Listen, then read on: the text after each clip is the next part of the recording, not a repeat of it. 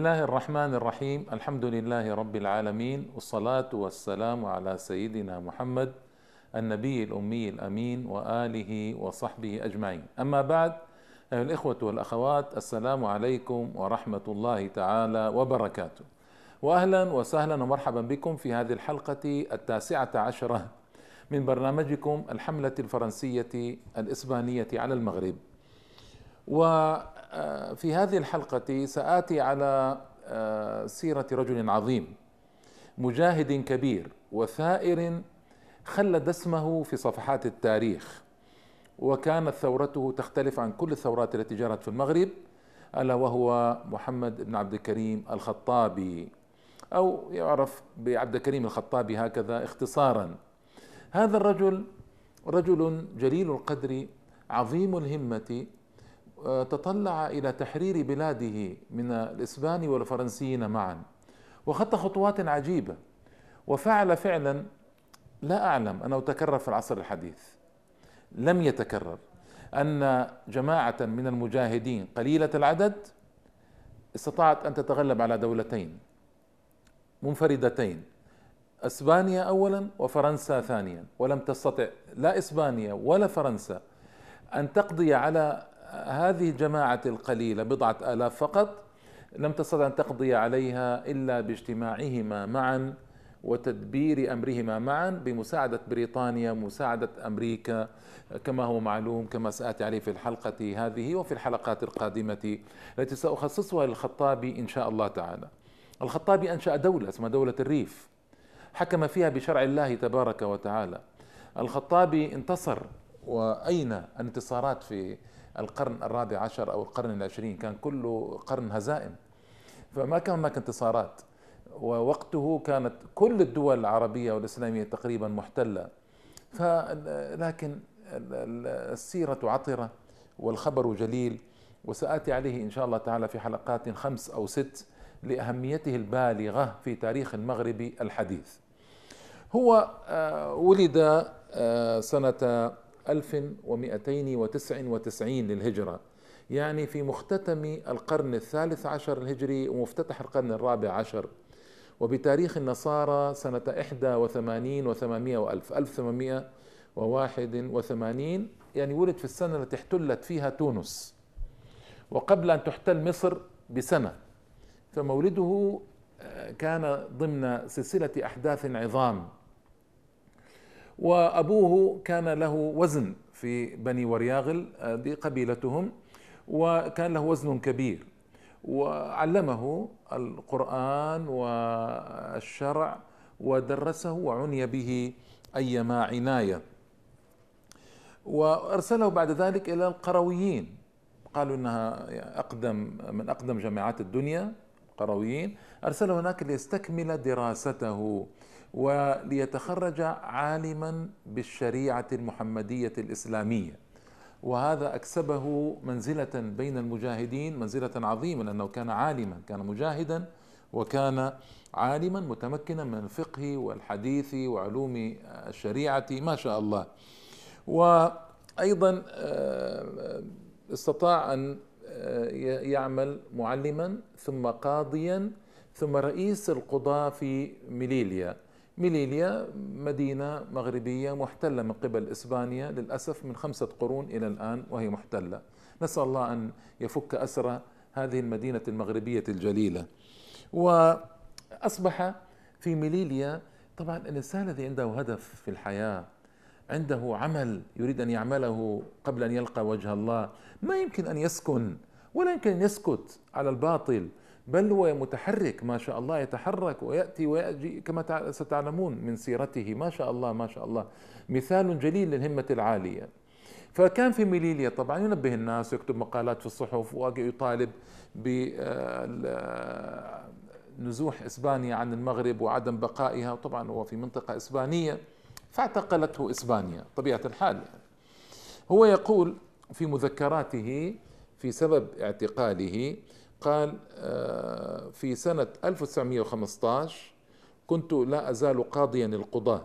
حدث لي حدث خطير وهو صدور أمر السلطة الإسبانية بحبسي نزولا منهم عند رغبة المارشال ليوتي. وليوتي هذا هو الحاكم العسكري الفرنسي للمغرب أو جزء من المغرب الذي تحت سيطرة فرنسا.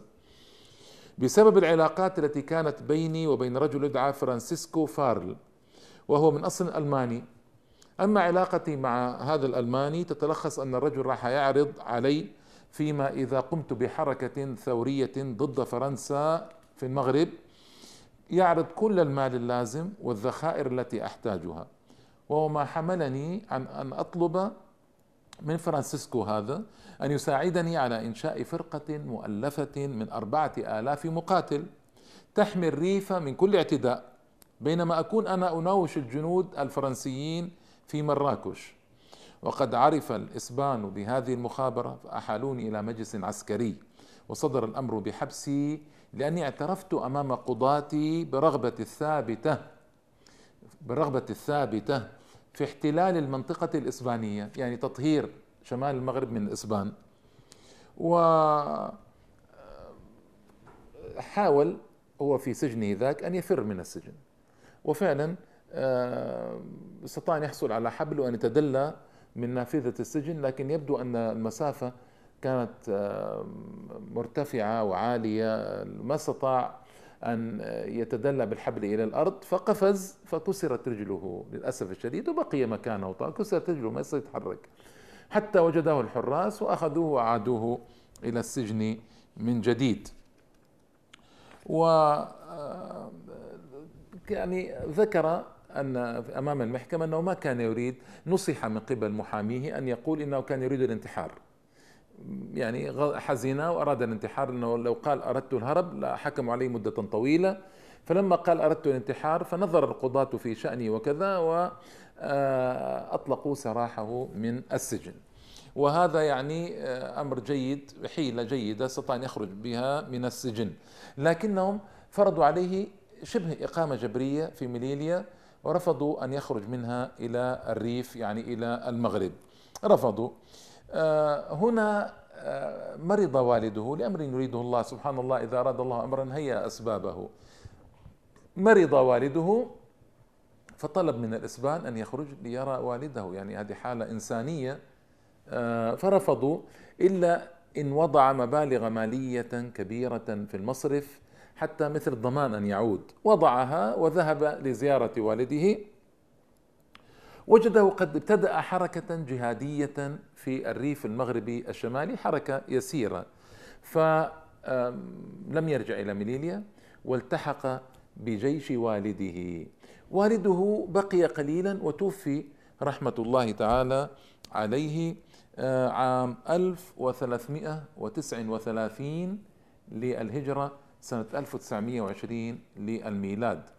وكان يومها آه، عبد الكريم الخطابي بطلنا كان في التاسعة والثلاثين يعني على أبواب الأربعين ولم تجد القبيلة خيرا منه لتوليه عليها وليواصل الجهاد الذي ابتدأه والده. هنا ابتدأ سلسلة من الجهاد العظيم استمرت تقريبا ست سنوات وتقريبا ست سنوات استمرت إن لم يكن أزيد قليلا. حتى استطاعت الدولتان الكبيرتان آنذاك إسبانيا وفرنسا بمعاونة أمريكا وإنجلترا تصوروا كل هذه الدول آه، استطاعوا أن يقضوا على جهاده وعلى حركته رحمة الله تعالى عليه. محمد بن كريم الخطابي يختلف عن أي مجاهد آخر ظهر في المغرب لأنه يجمع بين الثقافتين الشرعية والمدنية الأوروبية، كان عندهم في ميليليا وقاضي قضاء ويحكم بقانونهم ويعرف طبعا آه، اختلط بهم. فنال الثقافتين الشرعية الإسلامية والمدنية الإسبانية. وأيضا احتك بإسبانيا وعرف توجهات الدول الأوروبية وعرف رياح السياسة العالمية. يعني مثقف ثقافة عالية رحمة الله عليه. يقول ديفيد مونتجمري هارت أحد المؤرخين الغربيين يجب الإشارة هنا إلى أن مواقف ابن عبد الكريم الوطنية كانت متميزة عن مواقف معاصريه آه، إذ لم تكن تمثل مواقف تقليدية صرفة. والسبب في ذلك يرجع إلى أفكاره السلفية حيث إنه بعد عام 1921 عندما أصبح مجاهدا يذود عن الإسلام آه، آه، صارت إصلاحاته تصب في مصلحة المغرب ومجتمع الريف قاطبة. قام أولا بتوحيد صفوفه وجمع القبائل حوله وكان حول أبيه عدد قليل من الرجال ولكن لما ابتدأ الجهاد أبوه بدأت القبائل تسمع وتأتي. ولما ابتدأ محمد عبد الكريم أيضا الجهاد بدأت القبائل تأتي بشكل أكبر. قال لهيب ثورته لم يلبث أن انتشر سريعا بين القبائل آه، كلها في مراكش الشمالية. مراكش إذا أطلقت يراد بها المغرب يعني يعني شمال المغرب الريف. وانضمت إليه جموع الغفيرة من راغبي الجهاد. فاستكمل ما كان أبوه قد عزم على القيام به من أجل الجهاد وإخراج الإسبان من البلاد. في البداية إسبانيا يعني ما التفتت إلى هذا الرجل وحركته الجليلة. ظنا منها أن يعني ما عنده إلا عدد قليل من الرجال وسيناوش مناوشات يسيرة. فأقام الإسبان مئة نقطة مئة نقطة عسكرية في الشمال المغربي في الريف يعني. وطبعا ابتدوا يتحركون ويبسطون نفوذهم ويخرجون من حدود ميليليا وسبتة ليتوسعوا في الريف المغربي. ومن معلوم من تطور الاحتلال الإسباني وأرسلت إليه إسبانيا تعرض مساعدته بالأسلحة الحديثة. هنا يريدون أن يرشوه من أجل أن يتنازل لهم عن خليج الحسيمة مدينة اسمها الحسيمة بالقرب من الناظور في الريف المغربي. والتعاون مع إسبانيا من أجل توسيع رقعتها بالريف المغربي. يعني يريدون منه أن يكون خائنا يبيع بلاده. لكنه رفض ذلك. وبدعوى أن كلا البلدين فرنسا وإسبانيا يريدان تريد نهب المغرب واستغلال ثرواته واستعباد أهله. ولم يكتفي بالرفض بل فرض غرامات على كل من يتعاون مع الإسبان أو الفرنسيين من القبائل. كان صارما في هذه القضية. طبعا قضية خونة. الخونة هم مشكلتنا دوما وأبدا. آه، قام بمواجهة القوات الإسبانية بشكل مفاجئ كان معه كم في البداية؟ 300 مقاتل فقط. ويصدق فيه قول الله تعالى كم من فئة قليلة غلبت فئة كثيرة بإذن الله. والله مع الصابرين سبحانه وتعالى. فقضى على نصف الحامية العسكرية الإسبانية في المكان الذي هاجمها فيه. إضافة لاغتنام عدد كبير من قطع المدفعية والمعدات الحربية وكانت أول هزيمة لإسبانيا في منطقة الريف. طبعا لما سمعت القبائل بانتصاره وتغلبه على إسبانيا التحقت به بأعداد كبيرة. لأن الناس أيها الإخوة والأخوات ينتظرون القائد الرباني الذي يجتمعون حوله فينطلقون معه ويتحركون معه للجهاد في سبيل الله لإقامة الوطن على دعائم الإسلام للانتقال بالوطن من التخلف إلى الحضارة المادية. يعني الناس تنتظر تنتظر آه، مخلصها وتنتظر قائدها وتنتظر زعيمها ومجاهدها. وطبعا بدأوا يتحركون من نقطة إلى نقطة من حامية إلى حامية يجاهدون. ومركز بعد ذلك مركز أبران اقتحموه وقتلوا جميع من كان به من ضباط وجنود إلا من استطاع الهرب عدد قليل. هنا آه، إسبانيا بدأت تتنبه إلى هذا الخطر الكبير وأرسلت أربعة وعشرين ألفا من جيشها إلى مدينة تدعى أنوال. وهذه المعركة أن نتحدث عنها اليوم اسمها معركة أنوال وهي معركة مجيدة جدا رائعة جدا تذكرنا بالزلاقة وتذكرنا بالأرك الزلاقة التي آه، أبقت المسلمين في الأندلس 400 سنة الزلاقة. والأرك أيضا آه، الزلاقة على يد بطل المرابطين يوسف بن تاشفين سنة 478 والأرك على يد بطل الموحدين أبو يعقوب الموحدي سنة 91 و500 آه، طبعا جنرال اسمه سيلفستر كان مغرورا تحرك بقيادة آه، قادة 24 ألفا من الجنود مجهزين بالأسلحة والمدفعية الحديثة. ولا ننسى أن إسبانيا يعني كانت عقب الحرب العالمية الأولى ما شاركت في حرب هي. فكانت قوية كانت محتفظة بسلاحها وكذا.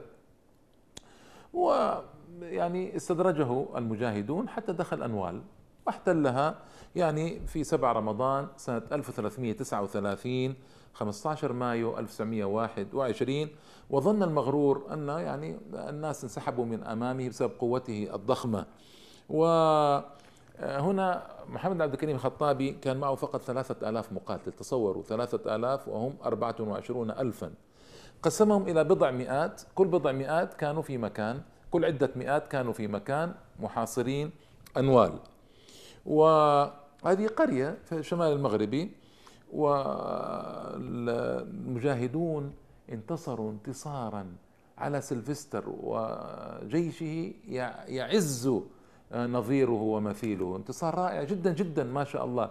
أريد بس أقول لكم في مذكراته ماذا قال؟ قال آه، هزيمة أنوال حصلنا بها على 200 مدفع أو مدفع من عيار 75 و65 و77 وأزيد من عشرين ألف بندقية. انظروا إلى الرقم عشرون ألف بندقية. ومقادير لا تحصى من القذائف وملايين الخراطيش. الرصاصات وسيارات وشاحنات وتموينا كثيرا يتجاوز الحاجة. وأدوية وأجهزة للتخييم. آه، يعني بجملة يقول بين عشية وضحاها استطعنا أن نجهز جيشا كاملا. يعني وأخذنا سبعمائة أسير إسباني. وفقد الإسبان خمسة عشر ألف جندي ما بين قتيل وجريح.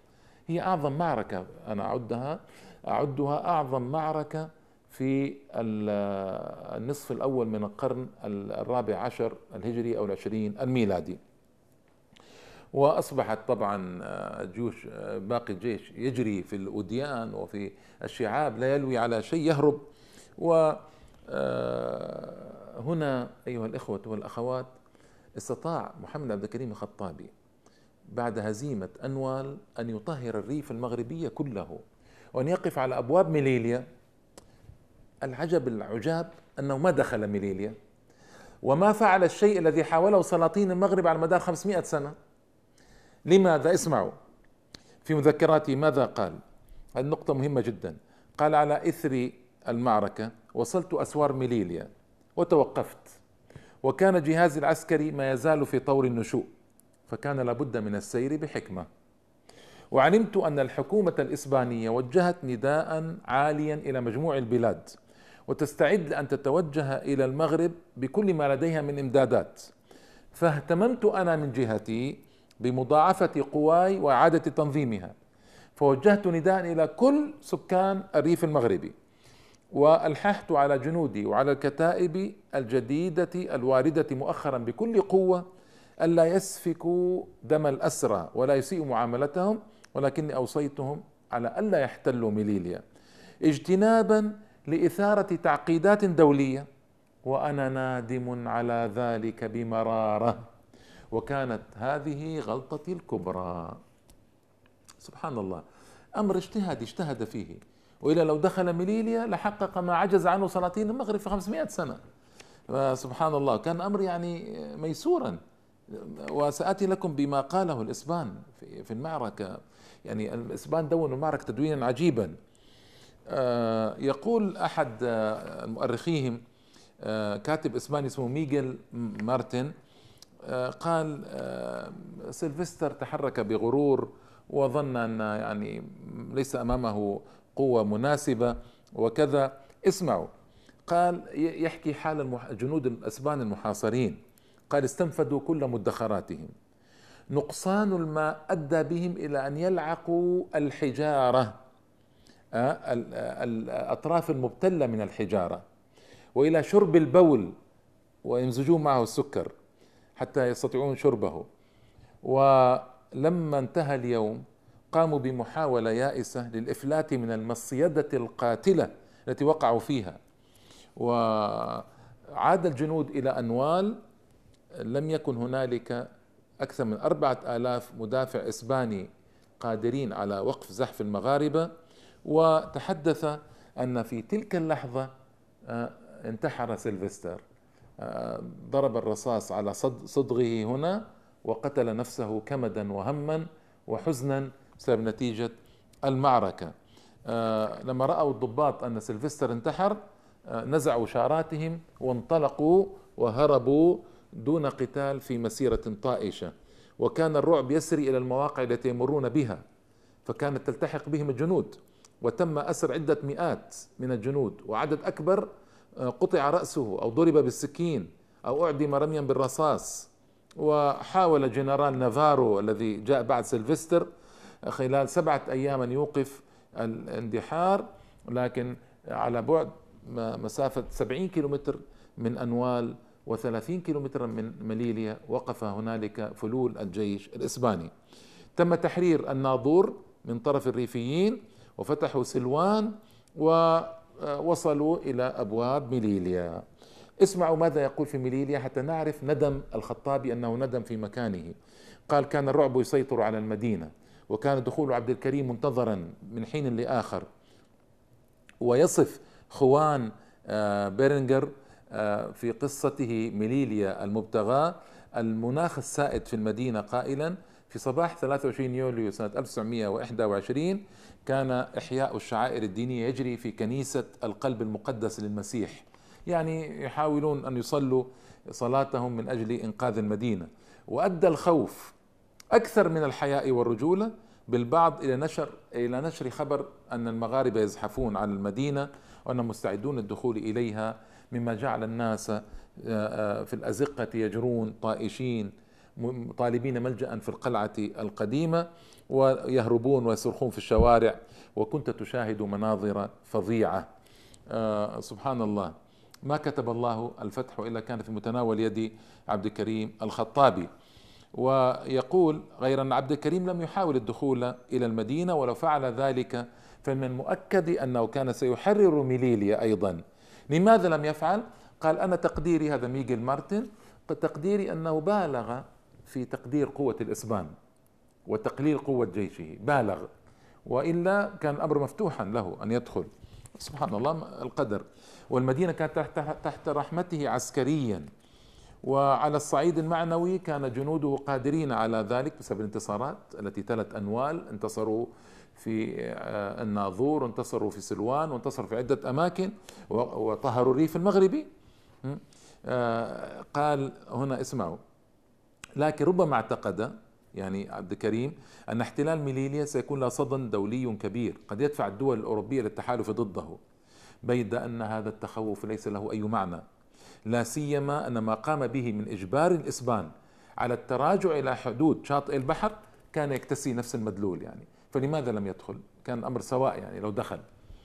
ويعني آه ذكر بعد بعض الأرقام وهي قريبة جدا من الأرقام التي ذكرها محمد بن عبد الكريم الخطابي.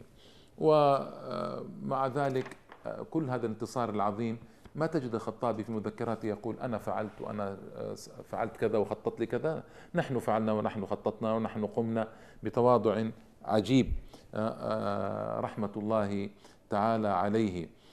صدى المعركة. المعركة طبعا أحدثت زلزالا كبيرا في إسبانيا. زلزال ضخم في إسبانيا. كيف بضعة آلاف من الجنود يتغلبون على أربعة وعشرين ألف جندي ويقتلون عددا ضخما. كيف يحصل هذا؟ صدى المعركة في إسبانيا مهم وأحتاج أن أقرأه لكم قراءة لتعلموا كيف نحن إذا قمنا واستعنا بالله وفعلنا ما بوسعنا فإن الله ينصرنا وإن الله يمهد لنا آه، الأمور ويقفز بنا فوق العقبات ويدور بنا حول الحواجز جل جلاله. وحتى في أشد الأوقات تخلفا وصعوبة ننتصر ونهزم أعداءنا بفضل الله تعالى. في اللقاء القادم سأذكر صدى المعركة وإلى ما صارت إليه. إلى اللقاء أيها الإخوة والأخوات. والسلام عليكم ورحمة الله تعالى وبركاته. Oh.